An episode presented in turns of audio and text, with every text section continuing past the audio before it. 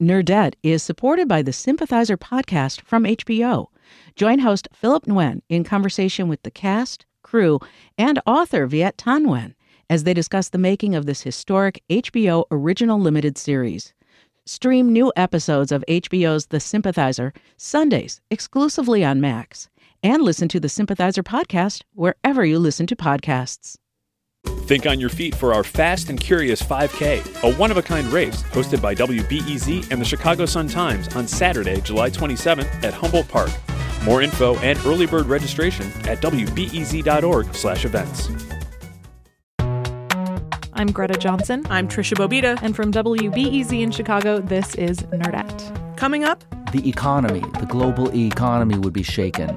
The U.S. would create new industries. We would clean up the air, and these scientists would run out the door to the bench, jazzed about how they were going to change the world. Author Steve Levine tells us about the ragtag bunch of scientists who are racing to invent a super battery that will change the world. And then we get to know the woman who started the Girl Scouts. Oh, gee, Girl Scout! That and your nerd confessions on Nerdette. Because everybody's a little nerdy about something. Make it snappy, nerd! Nerds! Nerd! I'm Greta Johnson. I'm Tricia Bobeda. And you're listening to Nerdette. Steve Levine writes about energy and energy markets for Quartz, this national publication, and it was just after the economic crash in 2008 that he decided he wanted to dive into a world that he was hearing a lot about the race for the super battery. His new book is called The Powerhouse Inside the Invention of a Battery to Save the World. I noticed that a lot of countries, 20 countries I counted, started to look at a super battery and electric cars as potential pieces of a real economy, something that would not be a bubble and that appealed to me. So I started talking about batteries. And I have to say that nobody agreed with me. Some key players emerge. They become the central characters in your book. Tell us about who those folks are. So there's a book that was published in 1980 called The Soul of the New Machine. And this won the Pulitzer Prize. It's by Tracy Kidder. It's a terrific little book.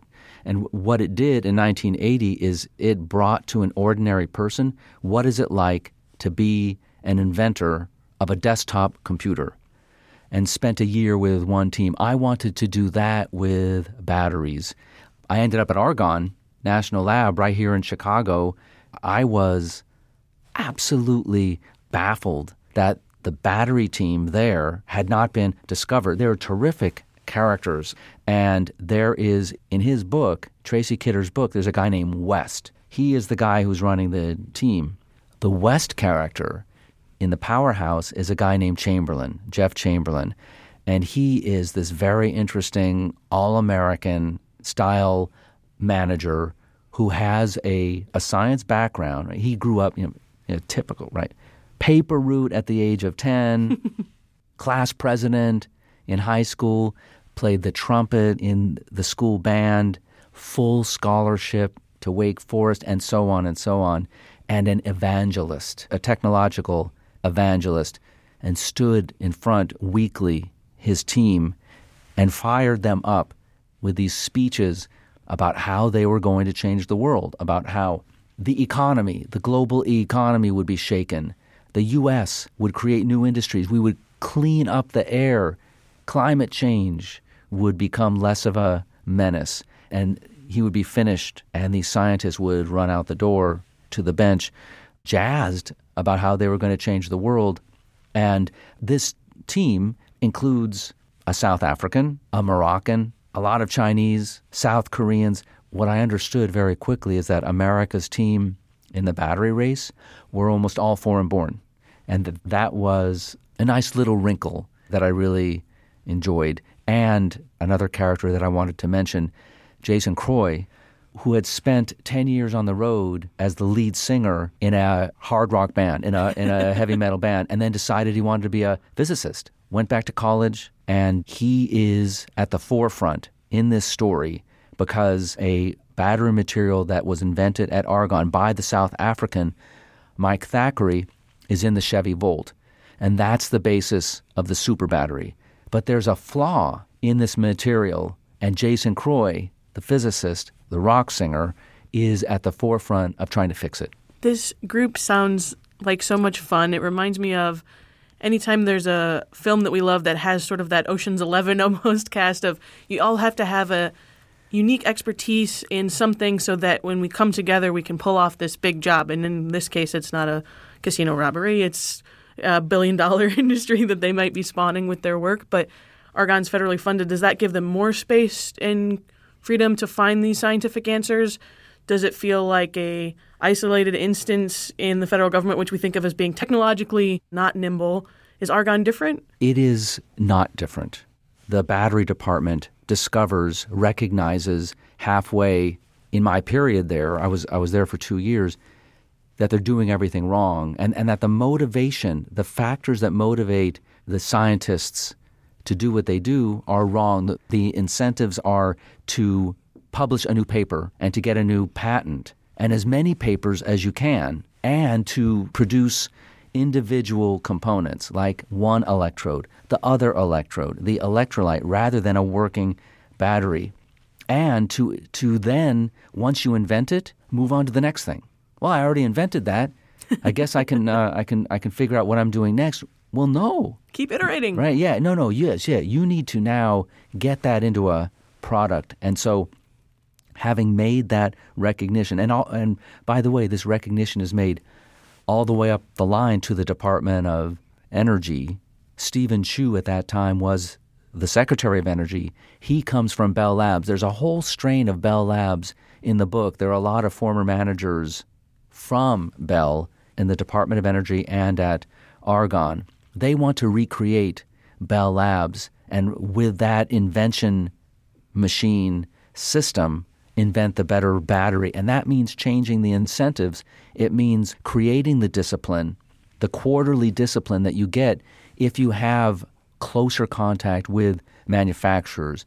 They absolutely needed that, and they know it. They need someone looking over their shoulder and say, Well, can you do that faster? Can you do it in a way that results in this kind of a product for us?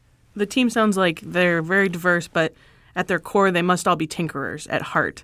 Did you discover that there are any telltale signs in the origin stories of them becoming these brilliant physicists, scientists, engineers? They almost all talked about their fathers. This is a strong thread running through everybody's story was a, a, close relationship with their father. A lot of times their fathers themselves had technical backgrounds. They were tinkerers as boys. One woman is on the team too. There should be more women. Incidentally, for those who are listening, please become battery guys because they need more of those. But the other thing is, a lot of them just, I have no idea why, came from around the same area in Michigan. The Americans who were on this team, two of them, they're like 20 years apart in age. They went to the same elementary school and they went to the same graduate school, Georgia Tech. I'm from Michigan. So, in my mind, it is a part of the culture there that you tinker with a car in the garage, that there's someone in your family who's worked on the nuts and bolts, literally, of a vehicle. So, you have an uncle who worked for GM, or you have a relative who worked in some other sort of manufacturing in Michigan, and it meant that everyone's garage had interesting, odd things happening in it all the time. Whereas maybe uh, in Connecticut in the 70s, that was people scratching out the idea for the internet on the back of a napkin. And in Silicon Valley, we have the garage ethos of Apple and others. In Michigan, yeah, we've been tinkering with cars and car batteries and carburetors for a long time. That's right. And looping back to your question about being connected with companies, where is it best for this kind of research to take place? The world, the United States, did not give the signal. The battery was invented in 1799. 1799. the lead acid battery that's still in your car was invented in 1859. Wow. The lithium ion battery, 1980, 30 years ago. So these have a long history. And so you might ask, what's the problem? Why hasn't there been a you know a big breakthrough as yet? One that brings on the whole electric age. We didn't give the signal to the battery guys until three, four years ago, at most five years ago, 2009, and I don't mean just in the United States, I mean around the world, including China, that we needed a super battery. And that's when these tinkerers started to look at what they were doing. But then it took a couple more years to discover everything's wrong. this is not the right pathway. Think about that. That's a courageous thing to do to publicly state, to state to yourself, mm-hmm. I'm doing everything wrong. And not only I am, everybody is. And at Argonne, they start over. That's what this Bell Lablet is all about, is starting over. So the idea is you take really smart people, you put them all in one place, and you infuse them with a stretch target. And the stretch target is not specific. You have to invent a whole new field.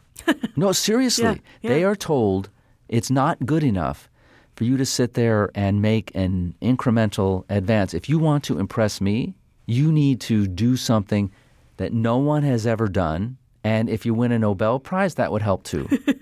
it forces them to mix because no one thinks of something in a vacuum out of the blue. Everyone, including Einstein, incidentally, is standing on someone else's shoulders. Sure. Yeah. So they talk, they cross fertilize. There's more. The, the transistor was not one man, it was three. So stretch goals, incredible pressure, and then the commercial aspect. So the idea that, okay, yes, we're doing a lot of basic science, but everybody knows that in the end, they want to be able to throw that invention over the wall over to the commercial side. And the commercial guys are kind of there saying, you know, What do you asking questions. And yeah, so that's it. in your mind, how much of it also has to do with breaking down the walls between the way science is structured academically? So, the top thinkers in a lot of these fields we're talking about are in very narrow paths and work with other engineers, other physicists, other chemists. And to build a battery, even a very simple thing, you need a little bit of expertise in all of those ways. Does throwing together these teams mean breaking down that idea that science can even be structured that way? Yes. Short answer is yes. They understand that the answer is going to come from outside the box. Now, just as an example for how I understood what they were talking about, I did some work recently on Pangaea, the supercontinent from 200 million years ago. The theory of Pangaea was conceived of not by a geologist, it was a climatologist in 1912. And not until the 70s was it accepted. It was rejected out of hand. Who is this climatologist? what kind of a harebrained idea of this? A supercontinent? No. I mean, you know, there was always South and North America and Europe and so on.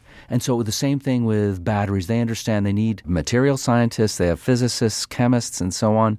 Someone is going to come up with an idea from outside the box. So they're looking for that. and they're tinkering over at Argonne, and we're seeing people hedging the bet that they'll succeed or not in the private sector. You know, maybe some car companies are hoping that someone else is going to take this problem off their plates. We see Elon Musk and Tesla doubling down on the old battery and just making a lot of them.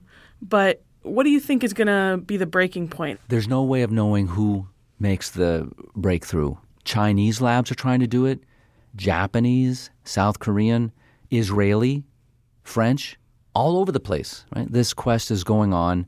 Obviously, Argonne would love to do it there, and other labs in, in the United States. It's not Argonne isn't the only team in the United States doing this, but it's an excellent window. In fact, it doesn't matter where this book was written. The point is to sit down with one team that's attempting to make the big breakthrough and to understand what makes a battery guy tick, what are the stakes, and so on.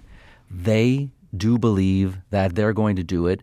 The manner in which the system is set up right now, I think, is propitious for making that outcome. And that's that GM and Tesla both have informed the edifice, the battery edifice. I want a 200 mile car. I want a car that goes 200 miles on a single charge that costs $35,000. When you send out that information, then you're telling the battery scientists, the battery guys, exactly what you want. And for GM, that's already happened. GM unveiled at the Detroit Auto Show the Bolt, B O L T, 200 mile car. GM says it's going to sell for $35,000. That's a very good price. That's a price Yeah. at which a lot of people will look seriously at it. Elon Musk says he's going to produce a 200 mile car, $35,000 as well in 2018. It being Elon Musk, it's going to be stylized and designed in a very cool way So that the key point here is that when someone wants to buy a low end luxury car, they will look at the 3 Series BMW, which today costs $33,000. Maybe by then it'll be 35, 36. You can decide right there on the spot. Do I want Elon Musk's electric Model 3 for 35,000 or do I want a combustion car, the 3 Series BMW? That's an inflection point. From that point on, that begins the electric age. I think we're going to see cascading breakthroughs after that. It'll be fun to watch. And as someone who doesn't have a car right now, maybe in a few years I'll get to make that choice. Right now, I'm just going to stick to the CTA. Gets me where I need to go. Steve Levine is the author of the new book, The Powerhouse Inside the Invention of a Battery to Save the World. Thanks so much for joining us on Nerdette. Thanks for having me. Still to come, we meet the musical mind behind our beloved Comedy Central show, Broad City, get to know the OG Girl Scout, and hear your nerd confessions. This is Nerdette. Started from the bottom, now we're here. Started from the bottom, now my whole team here. Started from the bottom, now we're here. Nerdette is supported by the Sympathizer podcast from HBO. Join host Philip Nguyen in conversation with the cast, crew, and author Viet Thanh Nguyen as they discuss the making of this historic HBO original limited series. Stream new episodes of HBO's The Sympathizer Sundays exclusively on Max, and listen to the Sympathizer podcast wherever you listen to podcasts. Think on your feet for our Fast and Curious 5K, a one of a kind race hosted by WBEZ and the Chicago Sun Times on Saturday, July 27th at Humboldt Park. More info and early bird registration at wbez.org/events.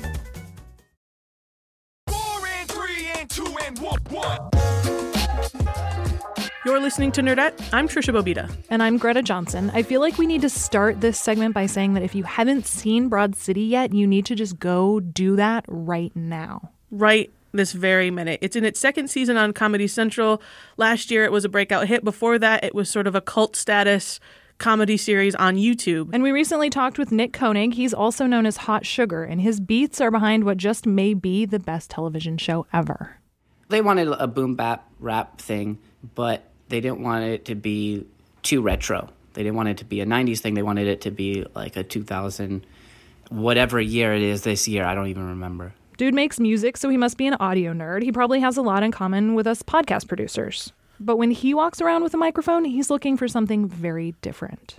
I would never record a conversation because it's not even that interesting, uh, except for this one, for our purposes. Obviously, he backtracked a little bit once he realized he was talking to people whose livelihoods actually rely on the human voice. But it is fair to say that his aversion comes from a philosophical place. A che bel vivere, che bel piacere, che bel piacere per un barbiere. Musically, I'm, I'm not as interested in the human voice. I guess I'm bitter towards the human voice because in the music industry, everything is so centered around the voice. It's the most relatable instrument. Everything has a voice, is, is the way I see it. So I'd rather record voices we haven't heard.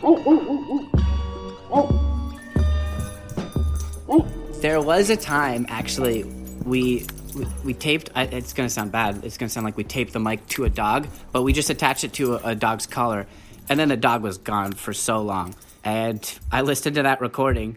It was like almost a day's worth of what a dog heard, and uh, through my speakers, it was crazy and surround sound. It was like that dog was going on some adventures, but I had no idea what it was doing.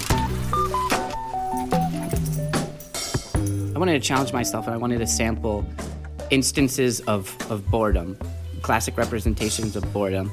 So I took these very, I guess, like American gendered ideas, like a guy crushing a can on his head or someone blowing bubble gum. Yeah, I was thinking like twirling your hair and stuff like that. And I just asked my fans to send me webcam videos of themselves doing that. And people did. Now, those two actions don't necessarily produce recognizable sounds or coveted sounds at all. Uh, and especially when it's coming from a webcam video. I was stuck using these like webcam recordings that were super lo-fi and super terrible. And I had to, yeah, I spent like two years trying to make turn them all into instruments that were a bit more accessible.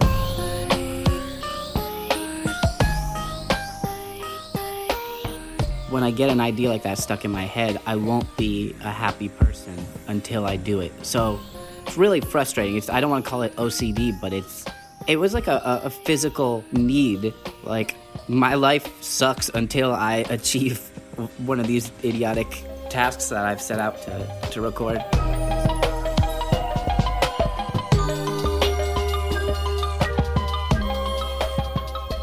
Associative music attempts to disguise these non instrumental sounds, whether they're found sounds, field recordings, or things I, I record.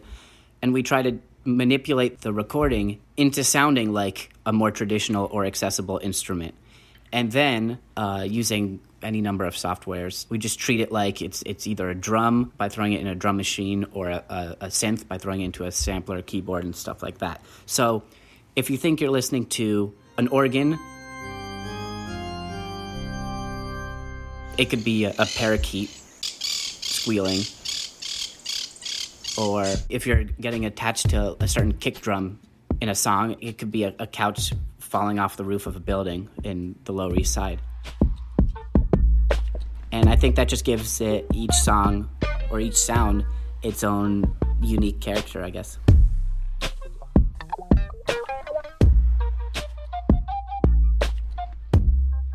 It's the only it's a sense of control to be honest because we don't have any control in our lives as much as we want to think we do.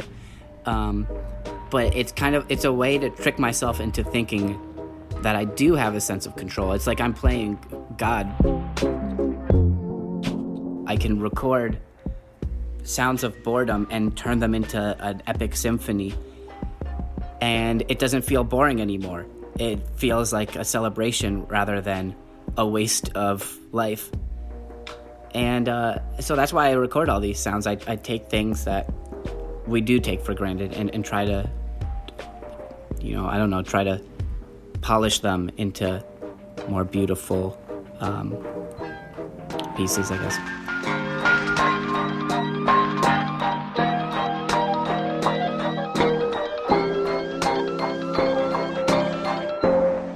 Koenig, also known as Hot Sugar, his new album is called God's Hand. You're listening to Nerdette.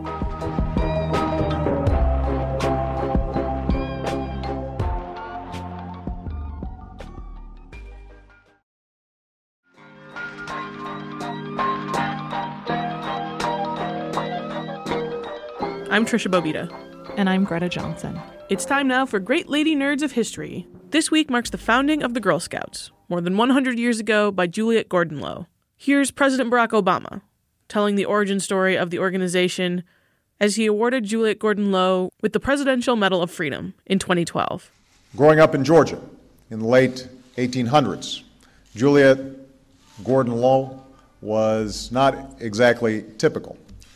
Uh, she flew airplanes, she went swimming, she experimented with electricity for fun, and she recognized early on that in order to keep up with the changing times, women would have to be prepared.